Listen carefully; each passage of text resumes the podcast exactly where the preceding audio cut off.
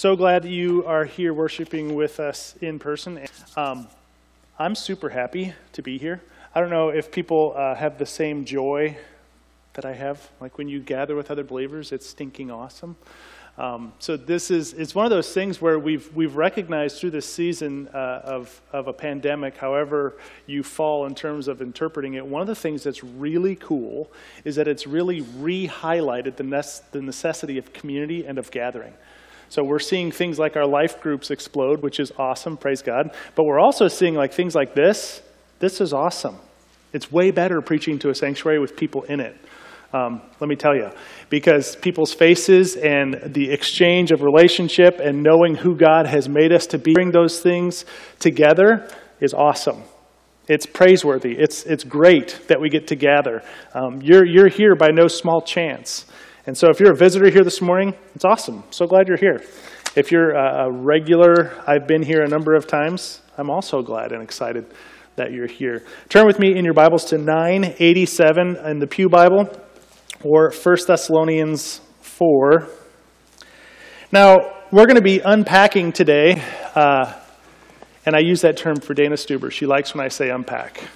So, um, I'm going to say it like eight times today if I can. But here's the deal. Today we're going to be looking at 1 Thessalonians chapter 4.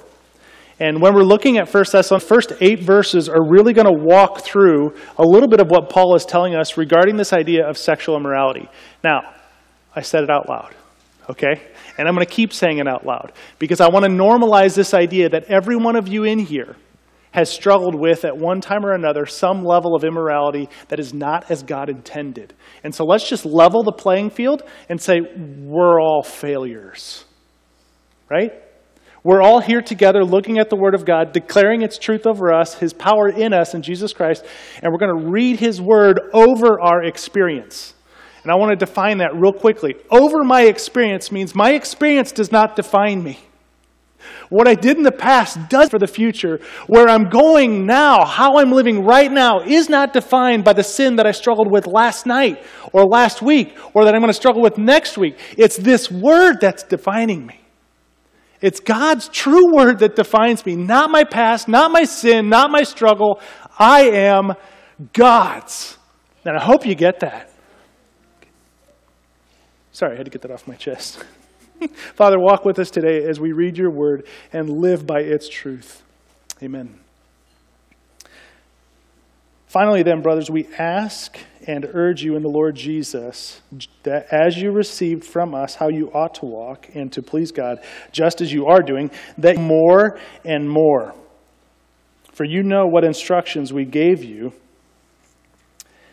sorry, we gave you through the Lord Jesus. Okay, we're just going to pause there. I'm going to read each verse by chunks, or each chunk by verses, however that works. Um, and you're going to see that the main thing that we're getting at today, more than anything, is that knowing God leads me to live a life of purity and love.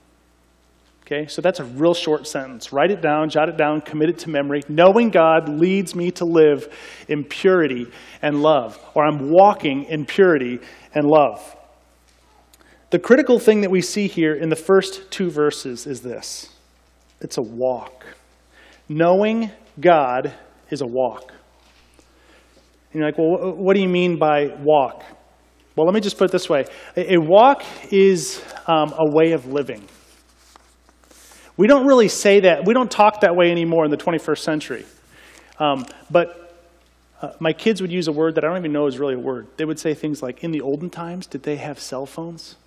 No, in the olden times they didn't. But the reality is, you would hear this phrase before how someone walks is how they live. Now, maybe it'd be helpful for us if we framed it this way. Have you, uh, who's a fast walker? Raise your hand.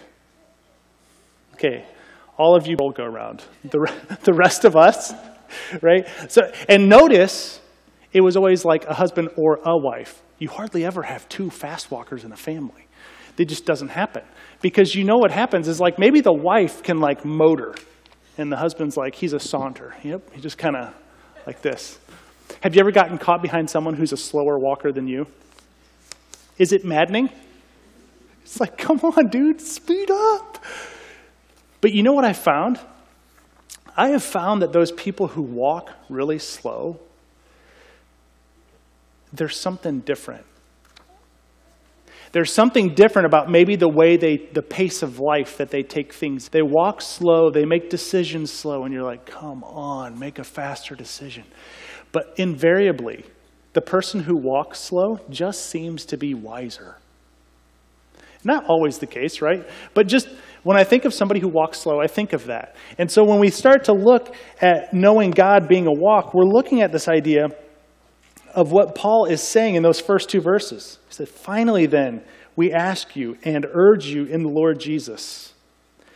It's so funny because Paul is saying, We urge you in the Lord Jesus, but his encouragement is for something they're already doing. His encouragement is like, an urge is not just like a nice little suggestion, right? Um, the last time I told my children to clean up my room was not a suggestion, okay? Like, hey, Oliver, Jada, Pierce, I want you guys to go clean up your rooms. That was not like a negotiable piece. It was an urging. Do it. It's a command. Do it. And so Paul is saying, I urge you. And you're like, urge what? To do it more and more. But he uses this phrase, and, and we actually saw it in the song. In the song, it talks about this idea that I can't overcome but Christ in me. And, and here's a picture where he says, we urge you in the Lord Jesus. Now, it's critical that Paul is using the term Lord and Jesus at the same time, right? Because Lord communicates this idea of authority, this communicates this idea of Savior, of Messiah. And he, so he's saying, We urge you with authority and saving grace to do more and more what you're already doing. You're like, well, why does it really matter that he urges in the Lord Jesus? Well, let me put it this way you like fish bowls, or you, you know fish bowls, right? You got a fish bowl and you put a little, drop a little uh, goldfish in there. Okay, there's certain boundaries to that fish bowl. The glass contains the water. If I take that fish and snatch him out and set him down on the floor, how well is he going to do? He's not. He's, he's not going to survive long. He might flop and forth a little bit. Um, and the reality is that this it, boundaries that God puts in place Boundaries that Jesus himself sets for us are ordained because of his love. Think of a fish in an ocean longing to spend an afternoon on the land. And you're like, dude, you've got 75% of the globe that you can explore, and you're like wanting the other 25%.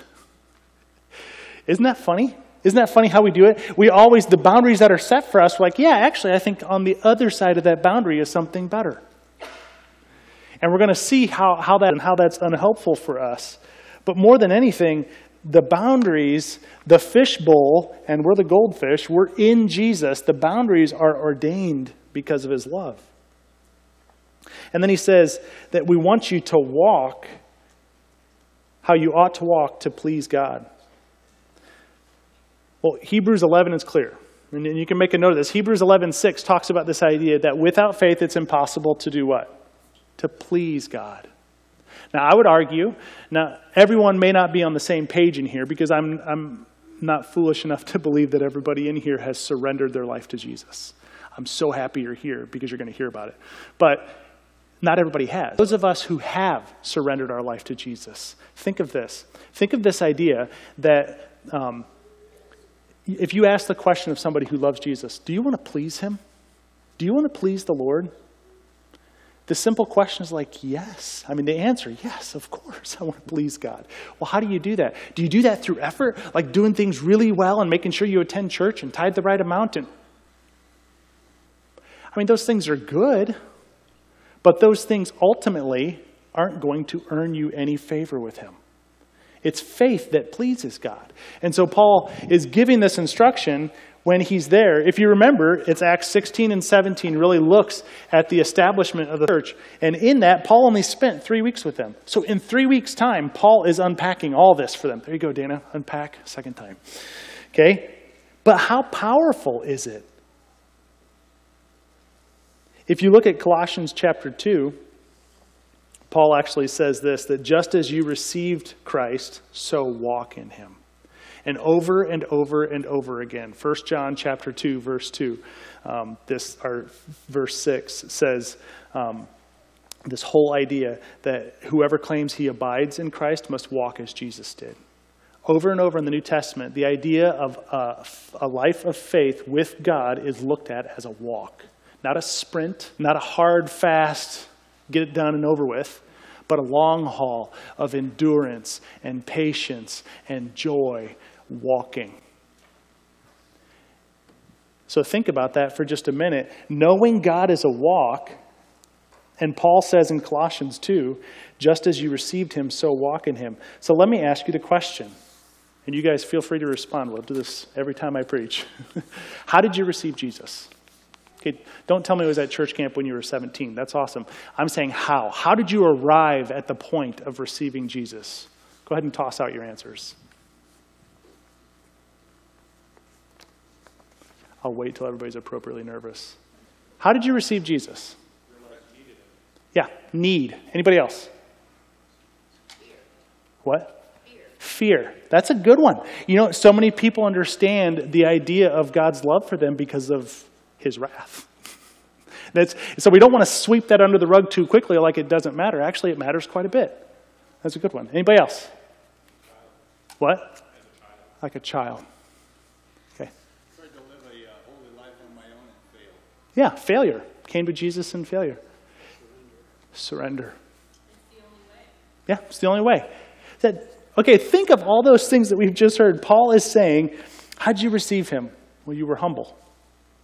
You know, an- another thing would be you were broken. Another thing may be that you were dependent. And here's probably the biggest one you were, and let me rephrase that, you are desperate. Without him, you are desperate, hopelessly desperate. And so Paul's saying, okay, the instructions that we gave you in that three week stint where we planted this church, uh, humble, broken, dependent, desperate, do that. Do that every day. Live that way all the time. You're like, oh, well, that's kind of a game changer. That means I can't really have like a leg up on somebody else because I'm good. That means that I'm like humble and, and I love and forgive like I yeah, good. you see where we're going with this. We want a humble body of believers who express the love of Jesus like he intends. And some of you may say, well, I, I'm walking alone. If, if knowing God is a walk, I'm walking alone. I'm glad you're here. That's the whole point. You ought not to walk alone. God wants you. God wants you in relationship with Him and relationship with others. You see, this little two verse chunk in verses 1 and 2 of chapter 4 shows me they were doing things well, but Paul still urges them more to live a particular way. Why?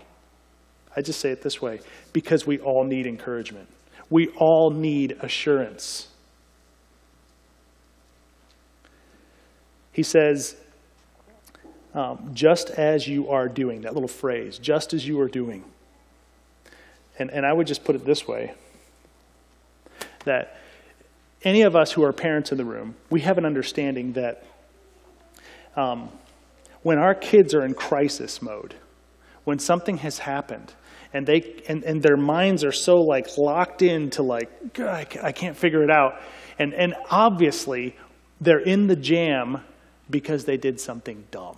Maybe they sinned, or maybe they just they they are too young and immature and they just missed the mark, right? And they need at that moment, is it best to come in with a sweeping correction? Like rarely does that help. The time for instruction usually isn't the crisis. And so Paul is employing something for us to understand. Don't wait till the crisis to come to me. I urge you more and more to live a particular way while you're doing well, because when you're not doing well, and James says you got to count it all joy, guess what? Then you'll have a foundation. You won't be rocked, you won't be tottering, you won't be falling over, you won't be under your, right? Because you think that's been established. And the problem is, most of us are like motoring through life in Doug mode, doing things all by myself, and then all of a sudden crisis hits, and we're like, oh, I need to come back to Jesus. And he's like, I've been here all along. Come on. All along. So knowing God means I walk in purity and love because knowing God is a walk. Second thing, and this is where we're probably going to spend the bulk of our time this morning, is this knowing God is a walk of purity. Verse 8 For this is the will of God, your sanctification. And I'll, I'll define terms because sometimes we can get lost in terms. This is the will of God, your sanctification, that you abstain from sexual immorality, that each one of you know how to control his own body in holiness and honor, not in passion of lust like the Gentiles who do not know God. That's critical. We'll return to that. That no one transgress and wrong his brother in this matter because of the Lord sorry, because the Lord is an avenger in all these things, as we told you beforehand, and solemnly warned you. For God has not called us to impurity, but in holiness. Therefore, regards this disregards not man, but God, who gives his Holy Spirit to you. There's tons of us here. And the basic idea that we want to communicate is, is that knowing God being a walk of purity is that God accepts me and journeys with me. You're like, well, how do you get that from the text? If you look closely, he says, first of all, that it's God's will. There's not a single person who follows after God as a disciple of His who would not want to know His will. Usually, again, we wait until the crisis. I have to decide on college. I need to decide on a spouse, what to do with this extra money that's been gifted to me. I need so we wait until there's something big and then we're like, God, what is what's your plan? As though God's been kind of withholding it and there's like a key and a secret and God kind of holds back. No, there's this idea here that God sometimes is quite explicit. His will is for us to not be sexually immoral. Okay, that's a real problem for like everyone in here. it's a real problem for me, right? Because if I believe Jesus' words in Matthew and, and I've lusted after another woman in my heart, and I have, I've committed adultery on my wife. I have broken my marriage vow with my wife. Every man in here has done that. Just let that sink in for a minute. We are an entire room full of adulterers. So we are equally, equally in a bad place. Just let that settle for a minute.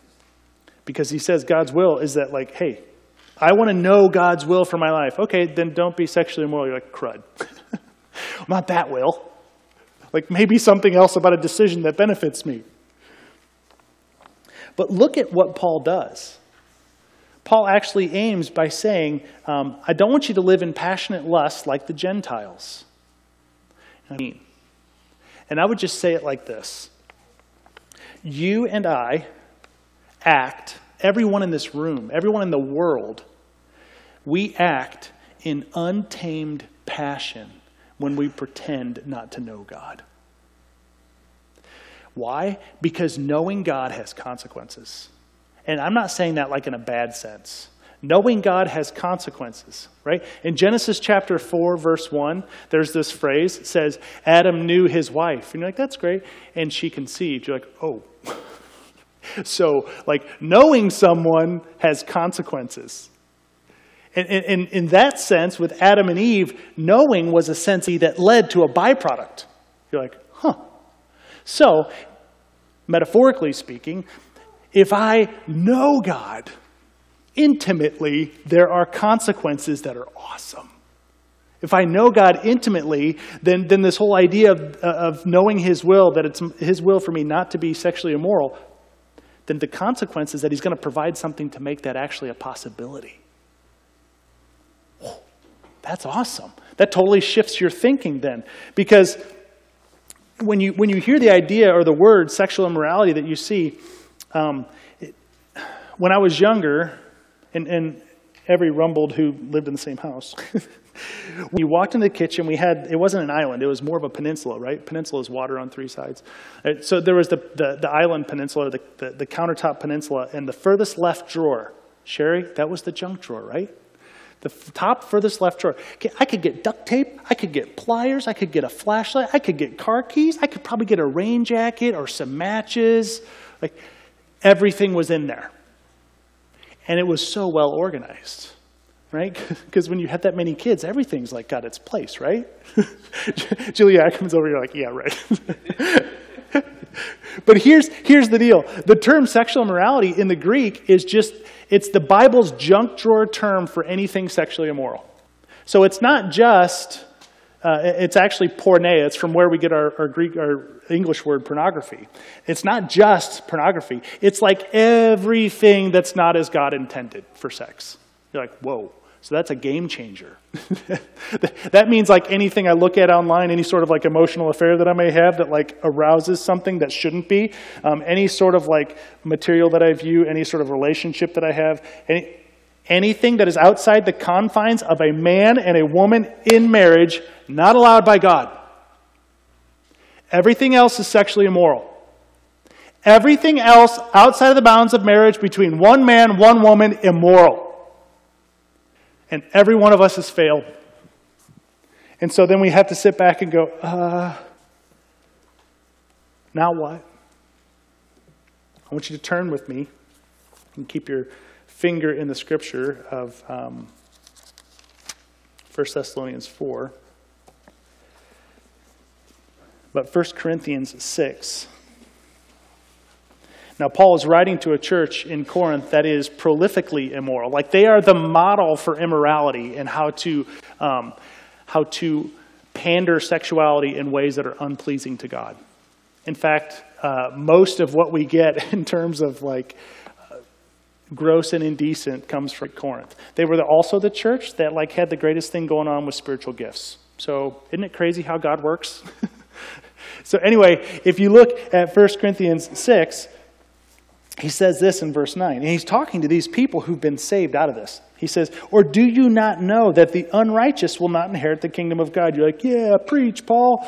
And then he says, Do not be deceived. Neither the sexually immoral, nor idolaters, nor adulterers, nor revilers, nor swindlers, nor, or sorry, nor adulterers, nor men who practice homosexuality, nor thieves, nor greedy, nor drunkards, nor, nor revilers, nor swindlers will inherit the kingdom of God. Okay. I don't know if I like that verse. Not a huge fan of all that. and then he says this And such were some of you. But you were washed, you were sanctified, you were justified in the name of the Lord Jesus Christ and by the Spirit of our God. What you were is not what you are, and it's not where you're going. Who determines that? Jesus. God, in His sovereignty, gave us Jesus, accomplished what we couldn't, puts His Spirit within us so that we live in the boundaries that He has in purity and love. Man. This mean then that if I am someone who has lived sexually immoral, even last night or last week or two years ago or 20 years ago, that must mean that there's redemption. Man, that's good news. That is incredible news for the, for the person here who is like, I have been crushed by my sin. And it doesn't even have to just be sexual immorality. Put anything outside the boundaries of loving God rightly. And he's saying, Here you go. Such were some of you.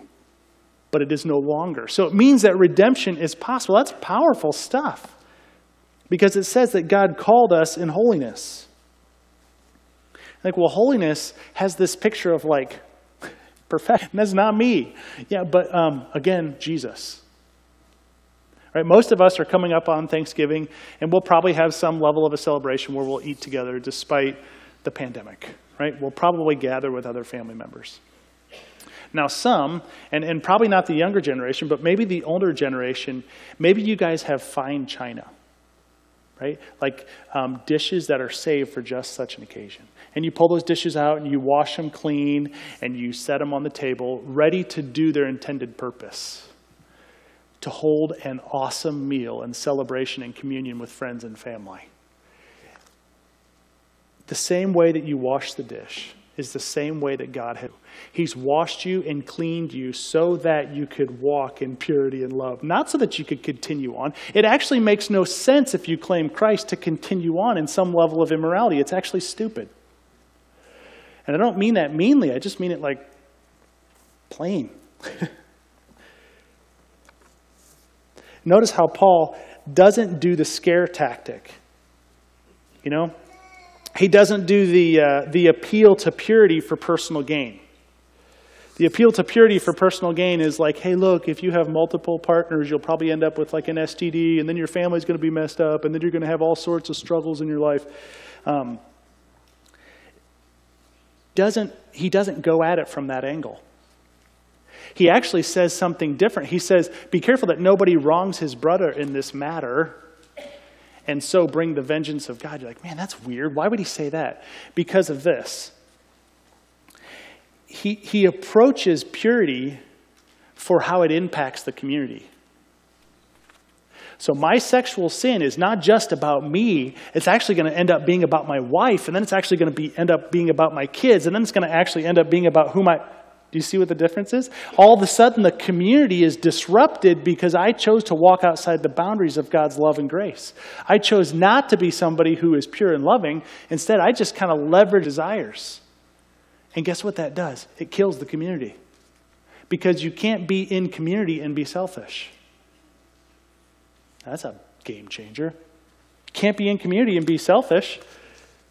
But all of us are. So we have to continue to return this idea that our washing and our sanctification and our salvation all come from Jesus.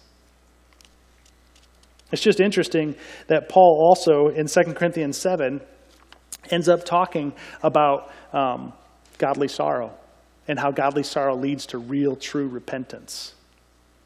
Okay?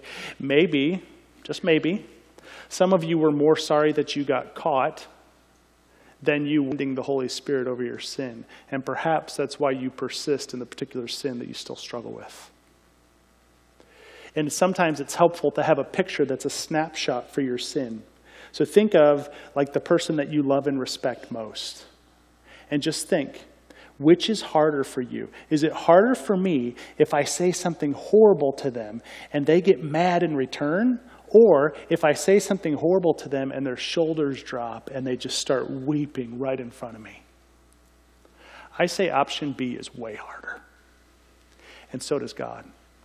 In fact, we learn later on in Thessalonians that we grieve the Holy Spirit.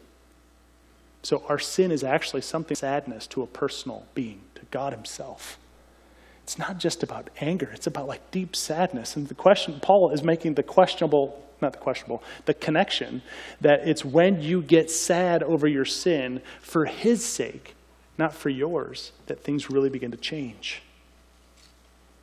And you'll say, well, well, Doug, it's, it's really hard to talk about sexual matters. Okay, granted, I agree. Paul did it in three weeks with people he just met. Now we're really out of excuses, right? Now we're really at this place where it's like, uh, so I so like I should talk about it. Yeah. And the reason why? Because if not here, where? If not in the context of a Jesus loving home, when? Right? I would rather my kids and my family and our church family have this discussion frankly right now and make you more uncomfortable than when you were when you walked in here than let you walk out blissfully still sinning. I don't want that. I wouldn't be doing my job and, and honestly, exactly what Tim was praying. We wouldn't be preaching with any level of boldness if you walked out of here still cozy, comfortable, right? My goal is not to make you comfortable, it's to help you be more holy like Jesus. And so I'd just say this that the key is it's all about God. From a truth to life perspective, the one who calls us and equips us with his Holy Spirit. And if you think about it, the same spirit that raised Jesus Christ from the dead is the same spirit that lives inside of you because of the sacrifice of Jesus. And so don't tell me you cannot overcome a particular sin. Because if that same spirit can bring death to life, what have you got that's greater? You just don't. So if your sexual immorality has hurt the community, why don't you let the community help heal the hurt by prayer. So afterwards, we're going to have an opportunity. This is, this is something I think most of us will in a place of sin because of privacy. I don't want no one to know that I've ever struggled. Listen, let me just like level the playing field right now. I struggle with lust. I hate it. I hate that. I want to be totally rid of it, but I would be lying to you if I said that it doesn't cross my mind and enter my heart. And so that means that everybody in here now has permission to say, okay. Like, just let the guard down, man. just let the guard down and let somebody in. Doesn't have to be me. I don't care if I know. I don't, it's not my job to know your sin, right? It's the people that you're in life with and close to. They're the ones who in and walk with you in confidentiality and grace and mercy and peace. They should. So afterwards, I'm going to hang out up here. And if anybody wants to come for prayer, you're totally welcome. Tim Barrow is going to be the elder in the office. He's ready for a flood of people who want to be prayed over and prayed with, okay? And we have other elders um, and other men and women of faith who are here who would totally be willing to pray with you. Because I don't have the answer for your sin apart from Jesus. I don't have the answer or the hope or the solution or the redemption apart from Jesus. Finally, knowing God is a walk of purity and love. You see, God teaches us his priorities in the church and help us be a witness. The last few verses in Thessalonians 4, 1 Thessalonians 4 says this. Now, concerning brotherly love, you have no need for anyone to write to you, for you yourselves have been taught by God to love one another. For that indeed is what you are doing to all the brothers throughout Macedonia. But we urge you, and here he goes again, brothers, to do this more and more, and to aspire to live quietly, and to mind your own affairs, and to work with your hands as we instructed you, so that you may walk properly before outsiders and be dependent on no one. Let me just say this real quick in closing. Paul says that they are taught by God. These people had an encounter with God. Okay? Have you? Have you had an encounter with God where, where you're in His Word and you are so wrecked over your sin and so, like, hope filled over His redemption that you just can't stop thinking about it throughout the course of the day? Have you? And if you haven't, do you long for it? Do you seek after an encounter with God that is informed by the truth and foundation of His Word? Do you? Because if you're not seeking after those things and you're still hoping that you're somehow going to get dislodged from your sin, you're not. And Paul actually, he, he, he again, he returns to this idea of walking. And so he's saying walking before outsiders, meaning the way that I live and carry myself in Jesus is what's going to draw people into an understanding of what it means to have a relationship with him. That's so powerful. It's so awesome. And the question is, why aren't more people engaging in life that way? And Paul says, well, one reason might be because you need to learn to live quietly, to mind your own affairs, and to work with your own hands. And you're like, well, that's just Paul giving them instructions about how to, like, you know, build another Tremont. No, it's not. It's actually kind of telling us very clearly and very plainly that one of the greatest destroyers of community is the meddling Christian. If you, if you are in a conversation that starts with, I heard, run. The meddling Christian ought not to ever be. It destroys community when, when you get your information about someone's life by proxy not from the source. Or if you get it from the source and share it, that's called gossip. and that will kill community. Because who in their right mind wants to be vulnerable if someone else is going to take and share what's yours with someone you didn't give permission to? So we want to be people who understand what that looks like. We want to be people who live and walk in purity and love. And so, truth to life, maybe just this week as, as we wrap up, just as you received Christ Jesus, so walk in him, as Paul talks about humble, broken, But I would say if you want something even more practical, um, my wife has a, a T-shirt, and it, I love it, uh, what it says. It's just super straightforward. Just it just says "Be rooted," and it's from Ephesians three seventeen. To be rooted in love. And the picture that's created with this is like this Ephesians 1 through 3 mindset. When, when Paul says that you, in Ephesians 1, he talks about this idea that you are holy, chosen, blameless, loved, adopted, predestined, children of God, redeemed, and forgiven. Okay, all those things happened before the foundation of the world. Before th- anything was ever created, God did all those things. So that means it can never be taken away and totally changes us from the inside out. So as we wrap up, let me just remind us that we can, um, you guys are going to be dismissed by row, by the uh, ushers. Um, you want to hang in the sanctuary for prayer, that'd be awesome. If you'd like uh, prayer or conversation, you can see Tim in the office. Um, or if there are other people who brought you here or that you trust, I would encourage you, um, strike while the iron is hot when it comes to the conviction that you're sensing from the Spirit right now.